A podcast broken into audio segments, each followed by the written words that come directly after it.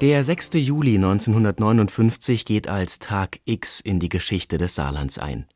Zweieinhalb Jahre nach der Wiedereingliederung ist das neue Bundesland nun auch wirtschaftlich mit der Bundesrepublik Deutschland verbunden. Die Zollgrenzen fallen und auch im Saarland gilt nun die D-Mark als Zahlungsmittel. Kurz vor Mitternacht haben sich Einwohner und Journalisten an der Grenze zu Rheinland-Pfalz versammelt.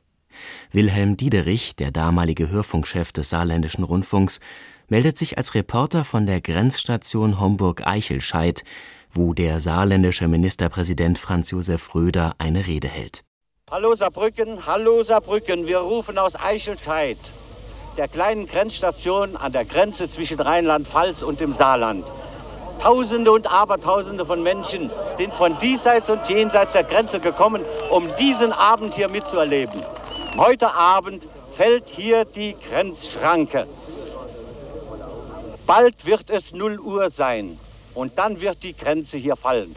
Auf der anderen Seite stehen schon die langen Kolonnen der Lastwagen, die um 0 Uhr hier in das Land hineinfahren wollen. Lange Kolonnen von Opelwagen. Und bis weit nach Bruchmühlbach hinein haben sich die Wagen gestaut, die heute Nacht und morgen nach dem Saarland fahren.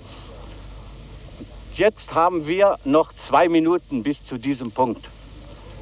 Ministerpräsident Dr. Franz Josef Röder wird dann hier äh, zu der ganzen Menge sprechen. Um ihn herum versammelt sind die Kollegen von Presse, die Kamera des Fernsehens ist aufgebaut.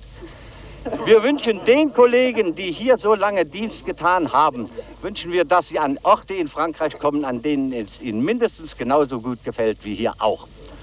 Und nun ergreift Ministerpräsident Röder das Wort. Meine lieben Landsleute, in diesem Augenblick fällt die letzte Schranke, die uns noch von dem übrigen Bundesgebiet getrennt hat. Damit ist auch das Saarland uneingeschränkt ein deutsches Bundesland geworden. Oh!